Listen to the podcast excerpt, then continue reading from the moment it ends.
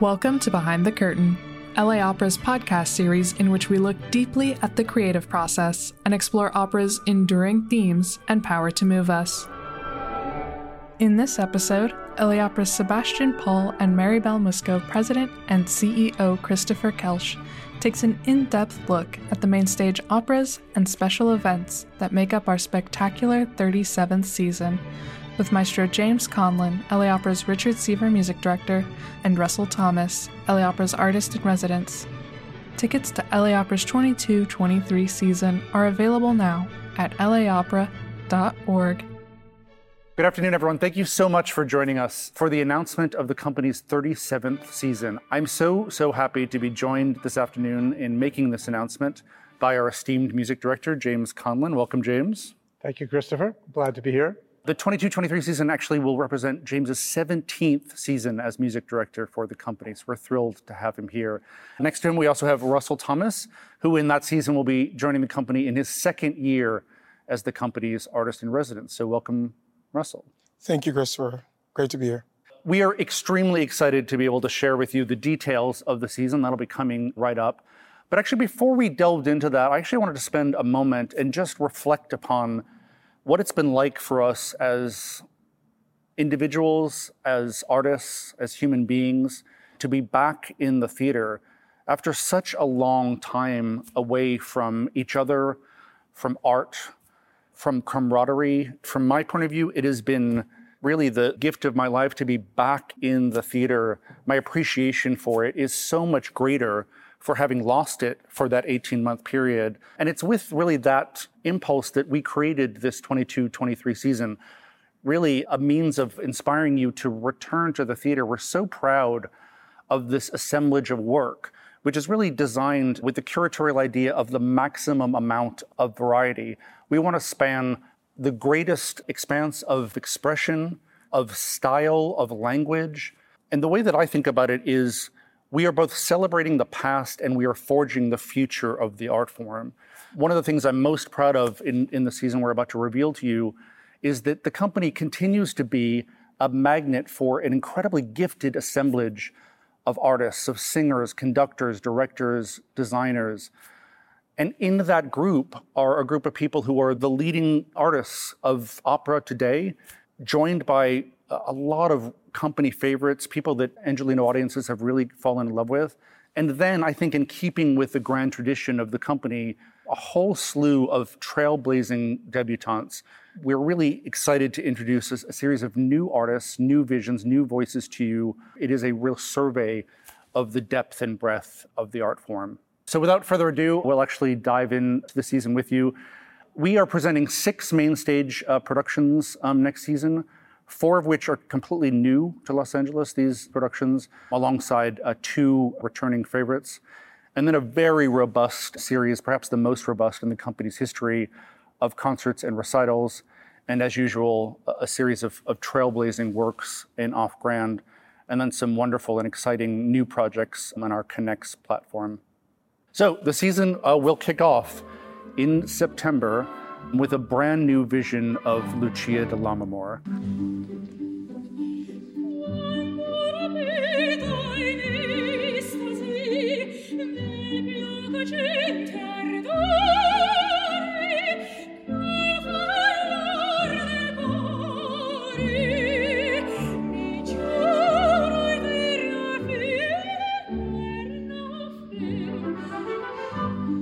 This is Donizetti's masterpiece, really. It hasn't been heard on our stage for 10 years.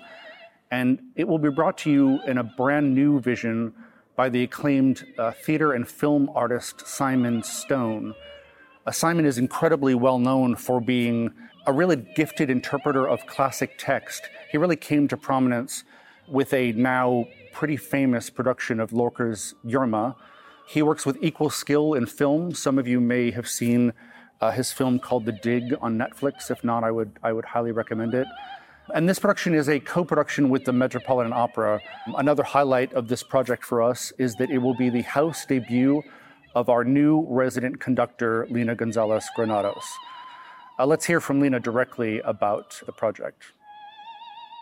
Hello, everyone. My name is Lina Gonzalez Granados, and I am the new resident conductor starting on 22-23 season of the LA Opera. Lucia, in particular, is an opera that concentrates and explores every single range of emotions of human nature, from the darkest and craziest uh, moments, you know, uh, being more obvious the mad scene we explore real love, the purest forms of happiness and joy, and uh, within the tragic, uh, this search of of your soulmate and your and in, in real life the exploration of love in itself which never comes as one thing but it's a multidimensional and very complex uh, emotional journey for everyone. I can't wait to see you, uh, to welcome you, to give you a warm embrace, and I'll see you with our musicians in the orchestra pits. We have a wonderful cast assembled for this production of Lucia Lammermoor. Again, one of the things I'm most proud of with the company is that when we invest in an artist, we often invest in an artist for a long period of time we fall in love with the imaginations of certain artists. And then I think both our audiences and certainly the company is really thrilled to have a relationship that extends many years. So we're particularly excited that two incredibly distinguished alum of our Young Artists program, Amanda Woodbury and Liv Redpath, will share the title role of Lucia di Lammermoor, one of the most challenging roles in the repertory. Those uh, individuals will be joined by two returning favorites uh, to the LA Opera community Arturo Chacon Cruz, a tenor with that incredible bloom um, at the top of his voice, and a long, long history with the company will be returning to us. And Eric Owens making a long wished for uh, return to the company. He was so important to the company's history in the in the mid 2000s. We're thrilled to have Eric back to us. Joining them in the, in the role of Enrico uh, will be a house debut by Alexander Birch Elliott. I'd actually love to hear from both of you some reflections on this repertory, on bel canto repertory, really one of the most technically challenging and technically precise corners of the rep. Russell, I know that you've sung a fair amount of bel canto. Can you talk about what it's like to navigate those kind of difficult hairpin turns?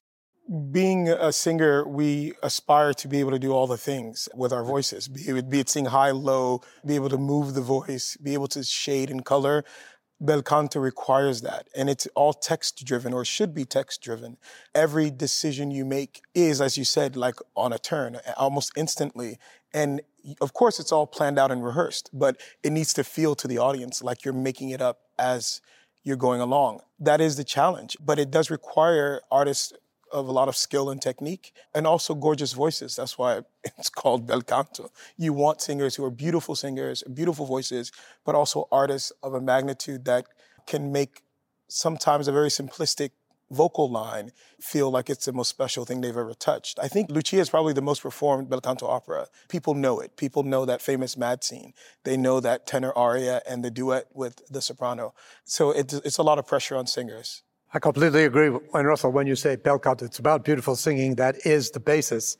And in fact, our first collaboration together was Norma, which is, of course, one of the great bel canto operas. They're absolutely fundamental, and Lucia is at the top of that pile. And we are very proud that I think we have a good, agree, agree with me, Christopher, we have a very good track record of having picked out some pretty amazing, talented people when they were just starting and who have gone on to win competitions who have gone on to have great careers. And uh, in the case of Amanda and Liv, we've got two prime examples of that. And I think we're very proud of them as we are proud of many others. It is worth noting, of course, that the company has simultaneous projected uh, super titles above the stage. And so you are always anchored in the meaning of the text simultaneous with the performance. And we want to make sure that we, we mention that along the way. Uh, so, moving on to the second main stage opera of the season, I put this in the context of 12 years ago, the company made a decision to make sure that there was a major piece of contemporary or modern repertory at the centerpiece of every season. Again, with this idea that in order to celebrate the past of the art form, we also needed to forge its future. Some of the most memorable projects we have done in the last 12 years, I think about Il Postino, Streetcar Named Desire, Akhenaten, uh, Satyagraha, The Ghosts of Versailles, have come from this commitment to contemporary repertory. And so I'm really thrilled that we can bring you the West Coast premiere of Rhiannon Giddens and Michael Abels' compositional collaboration, Omar.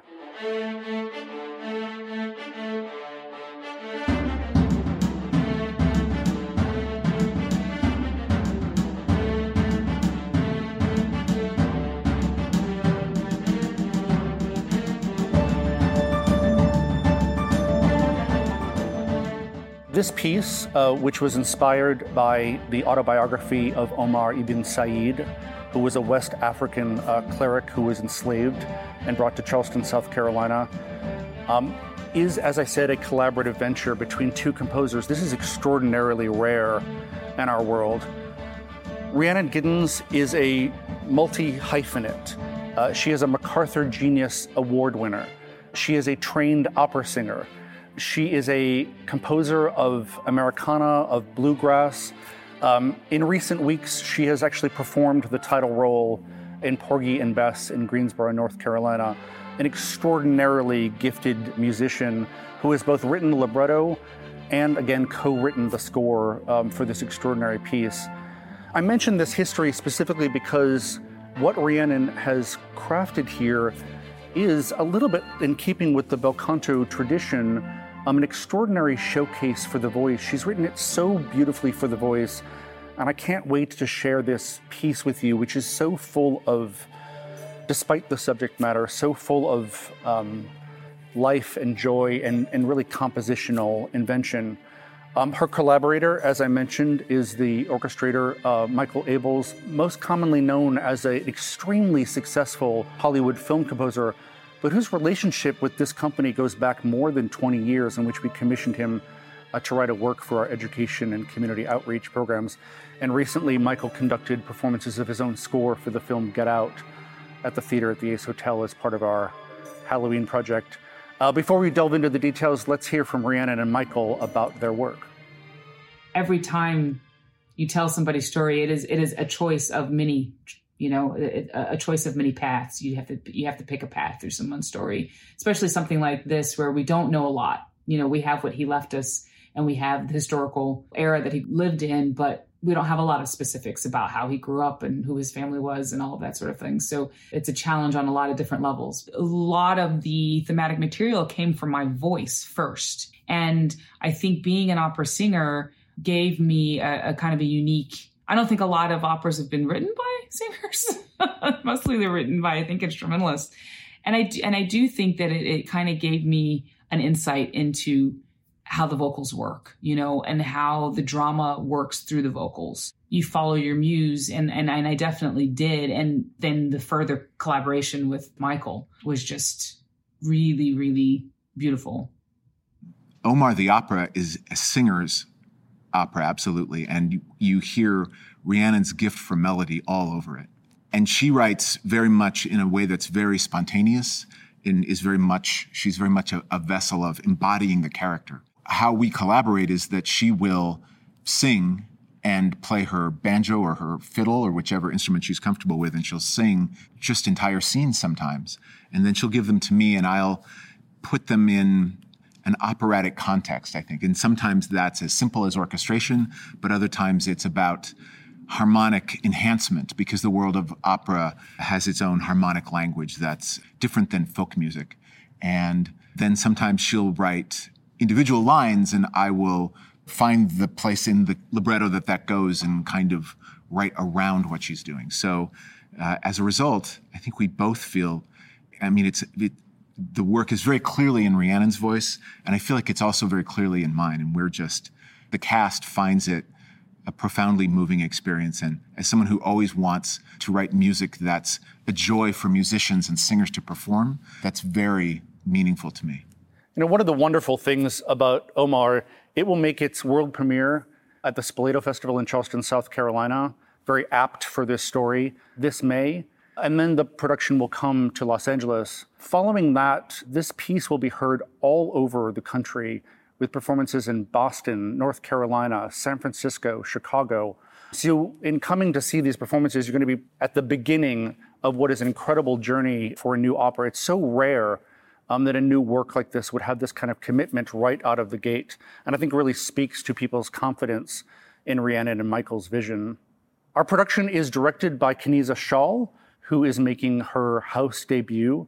And the performances will be conducted by Kazem Abdullah. Kazem, while he is making his main stage debut with us, actually has a history with the company going back more than 15 years, as he was part of the inaugural class of our Young Artist program. It's really wonderful to see artists that have started their career with the company and have gone on to really incredible things returning to us um, in triumph. It's an incredible journey for Kazem Abdullah. We're excited about that. Uh, turning to our cast, uh, we have a combination of people making their house debut along with some returning favorites. The production will be anchored in the title role uh, by Jamez McCorkle, who is also creating the role in Charleston, South Carolina, and will be joined by Jacqueline Echols, Norman Garrett, and then returning to the company um, is both uh, Daniel Okulitch, and after those extraordinary performances um, as the devil, in Eurydice, we're pleased to welcome back Barry Banks. Uh, turning to both of you, I'd, I'd actually love to hear your reflections on, from my mind, the necessity of companies investing in new work, in new voices, and this idea of what I think is the kind of the urgency of expanding the kind of compositional language inside an opera house. Can you talk about that, the role of, of new music in an opera house, James? Well, I think our challenge is what all opera companies and orchestras should be doing, which is to provide, on the one hand, the great tradition of music that goes back several centuries and which is one of the fundamental values of Western civilization, and at the same time to continue to foster and add to that on an up to date basis on subjects, in the case of operas, that are relevant, subjects that were neglected, subjects that need to be revisited, new composers who we have not heard from before.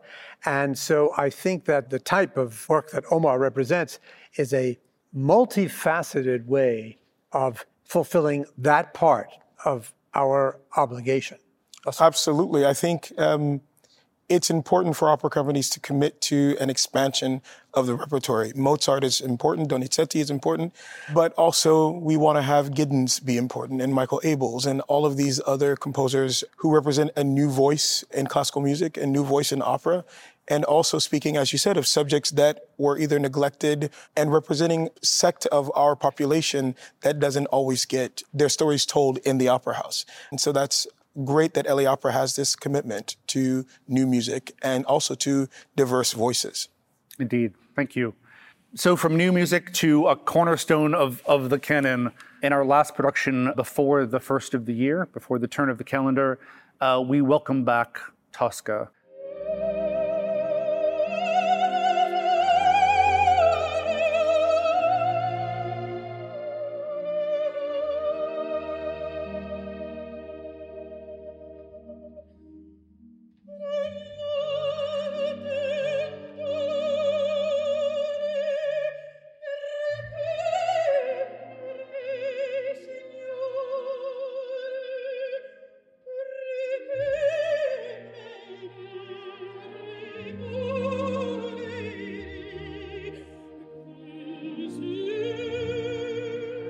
This, to my mind, is the world's most perfect opera.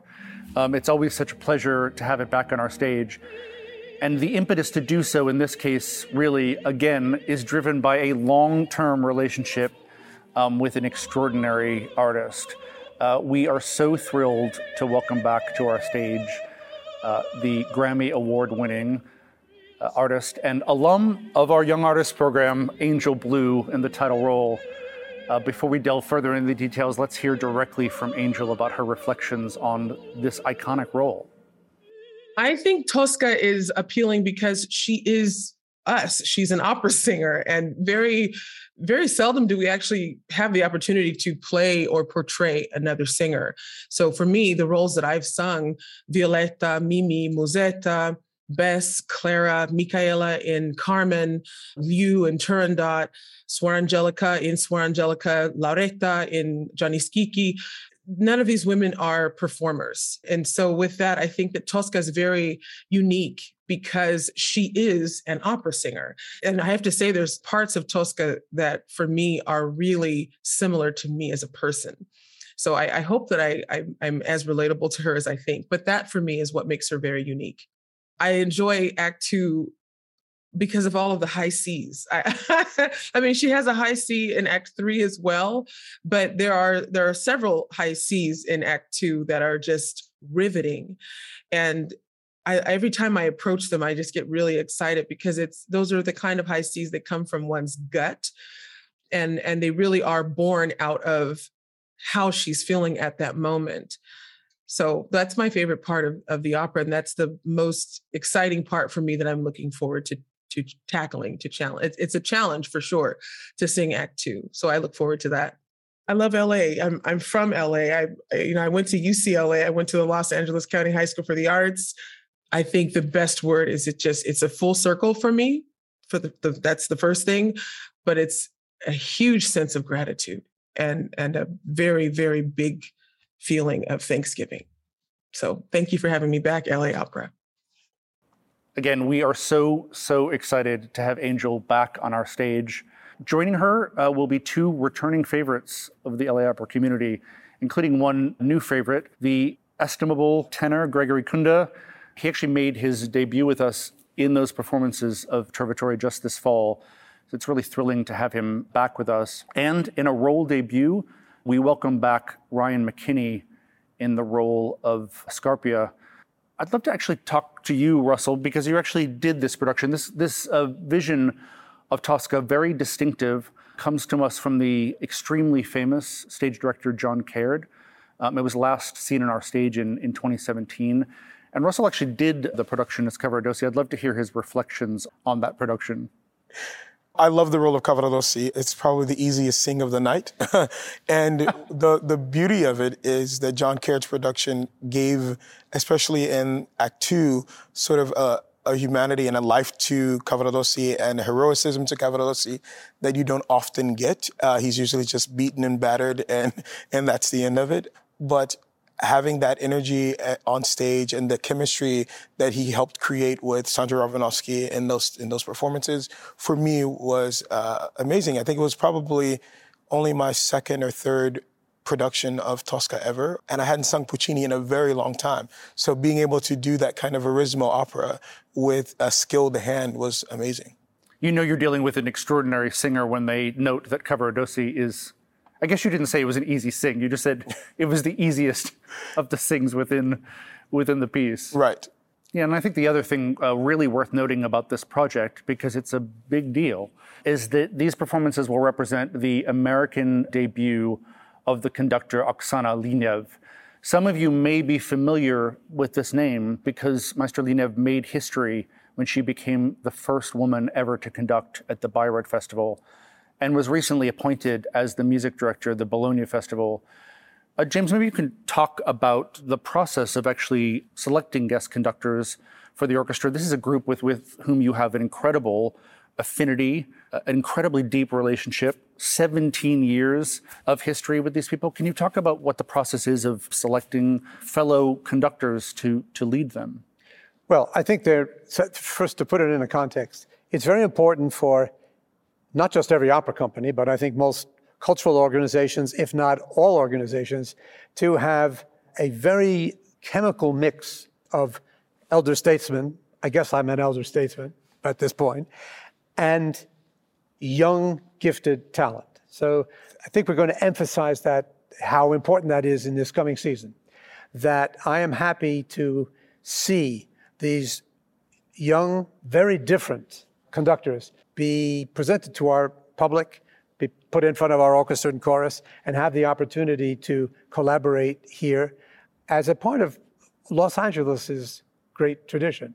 Now, I wasn't an old man when I came here, but, and I still don't feel old, but it's also very important to have that balance. And so I'm very proud to welcome these debuts, which of course already people very talented, very accomplished, and uh, look forward to that mix.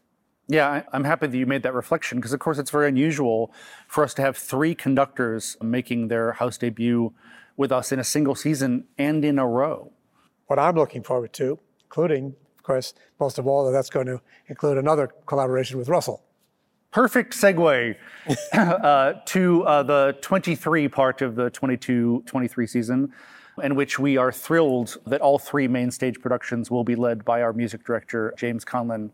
Another exciting thing about that spring season is that it has allowed us to reschedule two long gestating projects that we had lost, um, unfortunately, due to COVID, and are thrilled to be able to reschedule. So we kick off the new year with performances of Le Nozze di Figaro, The Marriage of Figaro.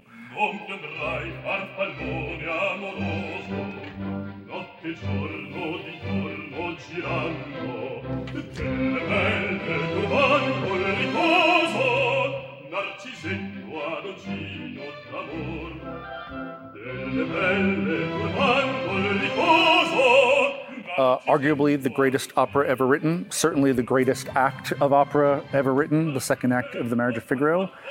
Um, if anyone wants to fight me on that, I'm happy to take them on, uh, but I, I, stand by my convictions. Uh, this is a brand new uh, production uh, for the company um, and is helmed by the extremely uh, James Gray, very well known, of course, in film. He's actually making his American opera a directing debut with this production. Uh, it's a co production uh, with an opera company in Paris, uh, where it bowed in 2019, just before the pandemic, um, and was met with uh, universal acclaim um, for its incredibly humanist vision of this most human of operas. Let's hear directly from James about his experience in directing this opera in Paris. The plot has a lot of plotting, particularly, like I say, in Act Four. But I would summarize it this way it's a crazy day in the life of these people, and it's about basically this kind of ebullient spirit in Figaro who is going to get married, and he realizes that he has a rival in the Count, who is, uh, of course, a social and economic class above him, and uh, all of the hijinks that ensue. And I remember the first day that I got to rehearsal, it was like, Cinque, and then the singer turns to you and, you know, what do you want to do next? And when you're working with actors in a movie, you can say, Show me, and they play the scene and then you make adjustments. Here, you needed to talk the singer through every beat. But I found that weirdly liberating because then you realize that you have to understand the intention of every beat.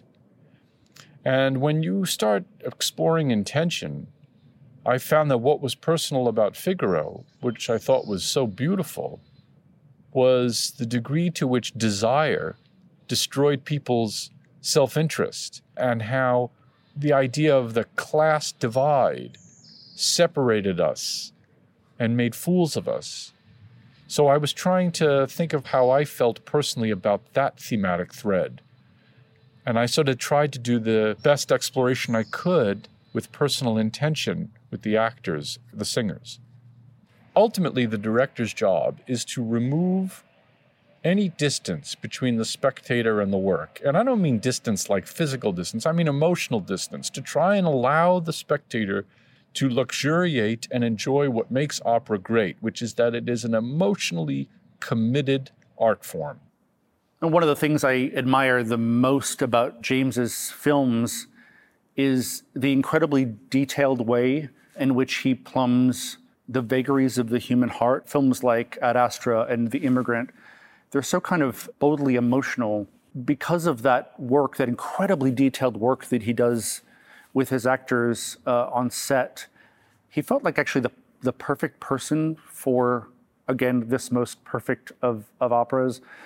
Uh, we have assembled a cast of really beloved LA Opera favorites, and I know that all of them are so looking forward to working with both James Conlon and James Gray in assembling this masterpiece. Uh, the title role of Figaro will be sung by Craig Colclough, a singer that has sung so many roles um, with this company and in recent years has found incredible um, success at stages all around the world, including really thrilling performances in the title role of Macbeth earlier this season at the Lyric Opera of Chicago.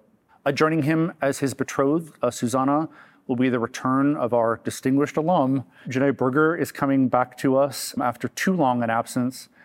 And the Count and Countess will be sung by Lucas Meachem after those really, really moving uh, performances in Tannhäuser uh, this fall, and Ana Maria Martinez, uh, respectively, a singer who has been lighting up the LA Opera stage since 1999, and to my mind, just keeps getting better in every performance. They will be joined in a house debut by Rihab Chaieb, singing that iconic role of Cherubino. Uh, these performances, of course, will be conducted by James. I know that this is also one of your favorite pieces, so I'd love to hear your, your thoughts on The Marriage of Figaro. I have to say, to be able, and I'll just give you a little bit of a preview, in the spring, to touch three of the undisputed masterworks, uh, I would say, not just of opera, but of classical music. Favorites? Yes, absolutely. And why? Because in my mind, they're all perfect operas. There is not one note too many, there is not one note too few. The meshing of the, uh, in all cases, the original drama, the original theater piece to a musical setting could not be imagined better, in my mind, in all cases. And so the marriage of Figaro in particular, if you, if you put me against the wall, Christopher, I'd have to say that I could probably conduct it every week of my life and be happy, the same way I'm happy when I conduct Falstaff. They are two of the most life affirming works imaginable. Funny, amusing, they work every time, and at the end of it, you feel the, uh, the urge, A, to do it again, and to go back into life with just belief that despite all of the challenges we all feel as human beings, that it's all worth it and it's all beautiful. The two of the most iconic roles that you sing in your extremely wide ranging repertory are Idomeneo, title role, and Tito. What's it like to get inside that music? You know, singers often talk about the idea of Mozart as medicine, as vocal medicine, as I think, as James pointed out, as sort of therapeutic medicine to restore a sense of humanity. Can you talk about your, your experience in saying those roles? For me, my experience in Mozart was to teach me how to be a better singer. You know, uh, for some people, that's not the case. It's, it, you know, I thought that it was so difficult, and I thought that I don't know how because it's so ex, uh, exposed, as you say about the bel canto repertory. Mozart, in in that way, is 10 times more exposed yes. than the bell. If there's a flaw in the technique, if there's a flaw in the voice, Mozart will show it. So that's the scary part. But the beautiful part is when you get it and it clicks and you learn how to sing it with your voice and your technical prowess it's like medicine for the voice. And it really did, the Mozart repertory from Ottavio to Idomeneo taught me to be a better singer. And I try my best to keep those two that you mentioned in my repertory because after singing something as demanding as Otello, you need sort of to go back to the fundamentals of just clean, beautiful singing that's not uh, hyper emotional. Yes, they're very emotional pieces, but the emotion doesn't creep into the voice like it does with Verismo and Verdi in the Mozart repertory. So for me, it's always been about uh, maintaining clean singing, and Mozart sort of demands that of you more than any other composer. I would actually be remiss in not mentioning, in a season full of wonderful creative visions for works, I do have to mention two of our designers for this project because they are so distinguished. And that's the scenic designer Santo Loquasto, one of the most accomplished production designers of our age, I think one of the finest stage designers, uh, working equally uh, skillfully in both film and theater. His work was last seen on our stage uh, in that Gianni Schicchi, such an incredible attention to detail. And the costumes uh, for this Figaro are brought to us um, by the couturier Christian Lacroix. So there's just a wonderful sense of both period accuracy and fantasy in equal measure. We're really, really, really excited about this project and can't wait to see you at those performances. Our fifth production on the main stage uh, next year uh, will be, after a delay of 27 years since we last did this masterpiece, uh, Debussy's Pelléas and Melisande. Je vais lui obéir. Ma mère l'écoutait pleurer de joie. Tu ne t'en es pas aperçu, toute la maison semble déjà revivre. On entend respirer, on entend marcher. Écoute, j'entends parler derrière cette porte. Vite, réponds vite, te verrai-je? Où vas-tu?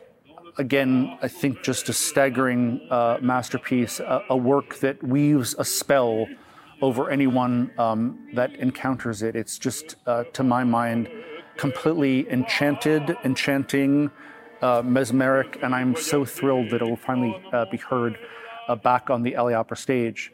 Our production comes to us um, from Sir David McVicar, uh, one of the most accomplished stage directors working in opera today. I think in many ways uh, seen as the heir apparent to Ponnelle. And amazingly, 37 years of the LA Opera, this is actually Sir David's uh, debut with us. Um, and he's come up with an astonishing vision for this incredible piece. We've established a really, really, really wonderful cast for the work. The two lovers, both making house debuts with the company, will be Will Liverman in the role of Pelléas and Sydney Mancasola in the role of Melisande. Many of you, of course, became aware of uh, the astonishing gifts of Will Liverman in the performances of Fire Shut Up on My Bones um, at the Metropolitan Opera uh, this fall.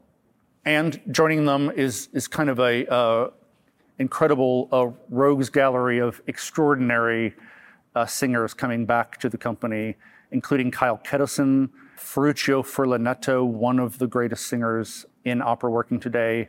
And I would like to say our, our very own Susan Graham uh, joining us for that project as well. James, again, I pledge not to throw you against the wall, but I know that you and I share an affection for this piece. We've been talking about programming it for as long as we've known each other, really.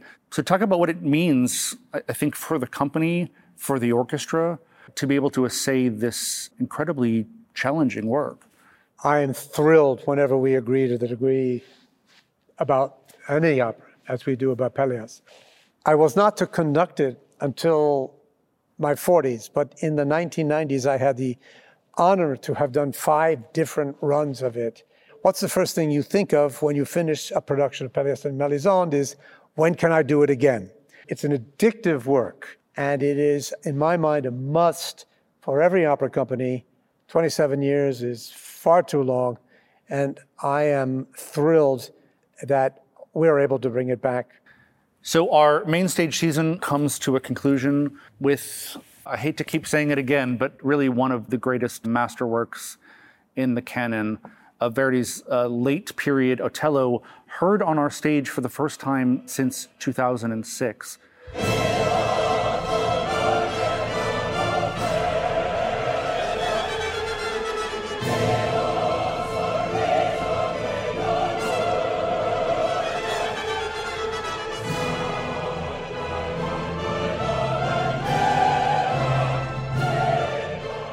Now, this is, like most repertory, but in some ways unique. This is a work that you simply can't do uh, unless you have established the right cast for it. And we are extraordinarily blessed to have Russell Thomas be able to sing that title role. He'll be joined by Rachel Willis Sorensen, um, an extraordinary singer who'll be making her house debut in the role of the doomed Desdemona. And coming back to us in that most existentially evil of roles, Iago, is Igor Golovatenko. Uh, really, I'm going to turn it uh, to the two of you. This is the first opportunity uh, that we've had in the company's history uh, for the two of you to come together with Verdi. And so I'd love to just hear from both of you about this work, about what it means to you. And again, I'm just really, really grateful that we're able to, to end that season with this um, extraordinary work. I find that Otello is probably the most human character in, on the whole stage. And oftentimes he's portrayed uh, as a monster or as this vile person that just kills his wife. But um, I think he has been played by his closest friend and in a way has, you know, PTSD has gotten into his head and has played a huge part in his deteriorating on stage in front of everybody it's possibly the most difficult role I've ever sung. Um, but uh, I try to sing it in a way that's sustainable and in a way that shows more the humanity of the character than sort of the visceral angst that he sort of deteriorates to by the end of the night. Yeah, it's a it's a treat.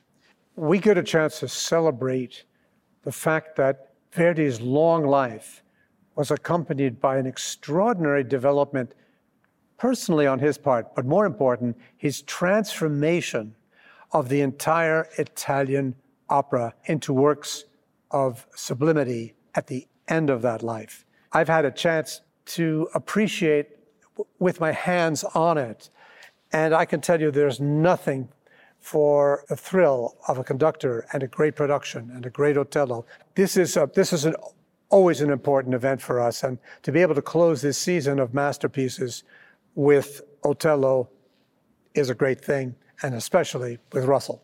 Thank you.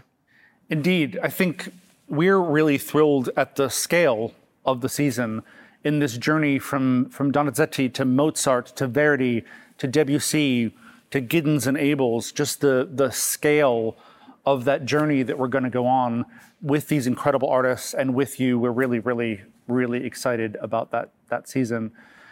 So, in the interest of deepening that artistic expression, broadening it, and also making it more intimate, we've also established a really incredible scale of concerts and recitals for you for the 22 23 season. That series will kick off uh, with the return, been more than 10 years, of the famous Peruvian tenor Juan Diego Flórez returning to the company right here to the Dorothy Chandler Pavilion for a recital with piano. Following those performances, we are excited to welcome back the English concert uh, under the artistic direction and baton of Harry Bicket with the house premiere of Handel's oratorio Solomon, a staggeringly scaled work to be performed in concert. As many of you may be aware, the company has made a multi year commitment to making sure that we have Baroque opera on our stage in every season and have forged this relationship uh, with the English concert to give these performances. Following that, we welcome to the company for the first time ever Isabel Leonard, a name extremely well known um, in the opera world, a very accomplished mezzo soprano. Uh, she'll actually be doing a very intimate recital uh, for the company at Zipper Hall, a 500 seat theater, of course, at the Colburn School and will be joined uh, by the Spanish classical guitarist Pablo Sáinz Villegas, an absolutely astonishing uh, musician. The two of them will be bringing us a very intimate evening of uh, Cuban and Spanish song uh, there at the Zipper. And into the new year, we welcome back artist in residence uh, Russell Thomas, who will also be doing recital of his favorite works, also in Zipper Hall. So, a really rare experience to be able to experience Russell's artistry in a very intimate setting.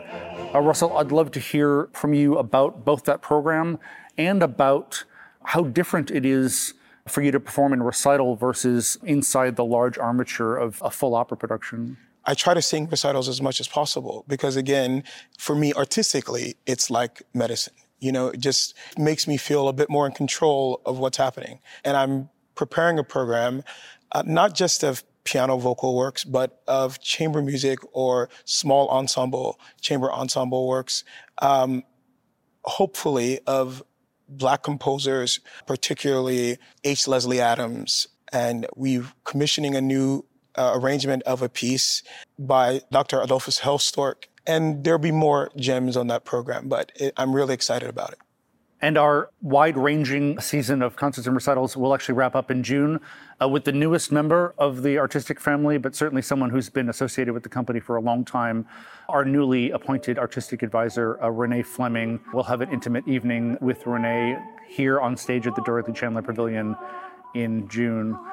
It's the intimacy with the artist um, that I always find so moving we, we think about the opera house as a kind of arena of catharsis again that kind of exchange of energy. That can be as intense between a single incredibly gifted singer and an audience as it can be when we're in the in the full fettle of a, of a full opera production. So Fully um, agreed. And I, if I may just say, there's nothing less cathartic about hearing a Schubert so- song cycle than it's not less cathartic than Otello or Pelléas and Melisande or Marriage of Figaro or Tosca or anything. It's, I mean, it is a full experience in and of itself. And I've been, I've been thinking about this a lot that one of the horrible effects of the pandemic was to pull us apart from one another. Being alone and in your home can have a, a, a narcotic effect on you. It's hard to have the courage to re engage with the world. And yet, even having this conversation with you today has filled me with incredible amount of joy and energy. And I mean, I think that when you channel that energy through art, it can be so powerful. And so I can't think of a better way, frankly, of to emerge from this pandemic to repair some of the damage um, that has been done than coming back through in the arena of art, in the arena of emotional expression. It's it's been, you know, I said it when we when we opened up this conversation. Uh, for me, it has been incredibly therapeutic, incredibly restorative to be back in the presence of art and artists and expression. If I can anecdotally, and I'm sure Russell will want to say, from the performances that I conducted here in the fall, we know that, you know, all of our audience hasn't come back yet, and we understand that. We're encouraging them to feel safe and to do it. But I can tell you that those who did come back made up for two audiences and three audiences, and my sense of the enthusiasm, the attention, the reception, the applause gave me the feeling that these are colleagues and friends who needed to come back and who missed that communal feeling that we've all missed and that they couldn't wait to get back and that they gave us back in full what we need. As I said, as, a, as an artist, I need that community. I need that validation of the applause at the end of the night. One of the things, even in this large opera house with 3,000 plus seats, one of these things that I find the most amazing when there's an audience, no matter what size, is there's still a, an intimacy of me and that audience member, and me and all of those audience members, no matter how many people are in the room. And um, I've cherished that as an artist, and I and I can't wait to do that with Otello and with my recital next season. Uh, so turning to Off Grand, which of course, as you know, is the experimental uh, wing of the company, on which we expand uh, the geographical reach of the company and also the notion of what an opera company is, who it's for, and really fling open the doors to an expansive list of, of artistic collaborators. We have two major projects under that banner um, next season.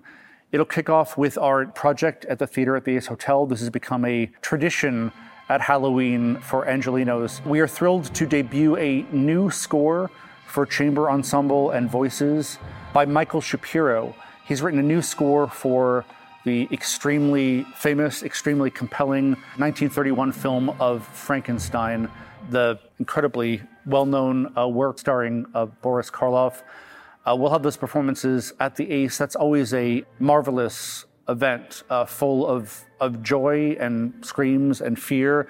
And one of the one, most wonderful parts of that uh, project for the company, it really flings open the door to a really wide audience. In some cases, it's the first experience that people have of live voices, and it's, it's been a really wonderful experience. And in the spring, in our ninth year of collaborations with Beth Morrison Projects, uh, we'll offer the world premiere of a double bill from an incredibly talented emerging Irish composer called Emma O'Halloran. Emma has written uh, two one act works, a collaboration actually with her uncle, who's quite a well known uh, playwright in Ireland. Uh, the two pieces are called Trade and Mary Motorhead. And those performances, as usual, will be at Red Cat, that wonderfully intimate theater nestled inside the parking lot of Walt Disney Concert Hall. This collaboration has been so fruitful um, for the, this institution, um, has provided so many uh, wonderful works, so much acclaim for that work. Of course, uh, most recently, a Pulitzer Prize for Ellen Reid uh, for that world premiere we did of, of her work Prism.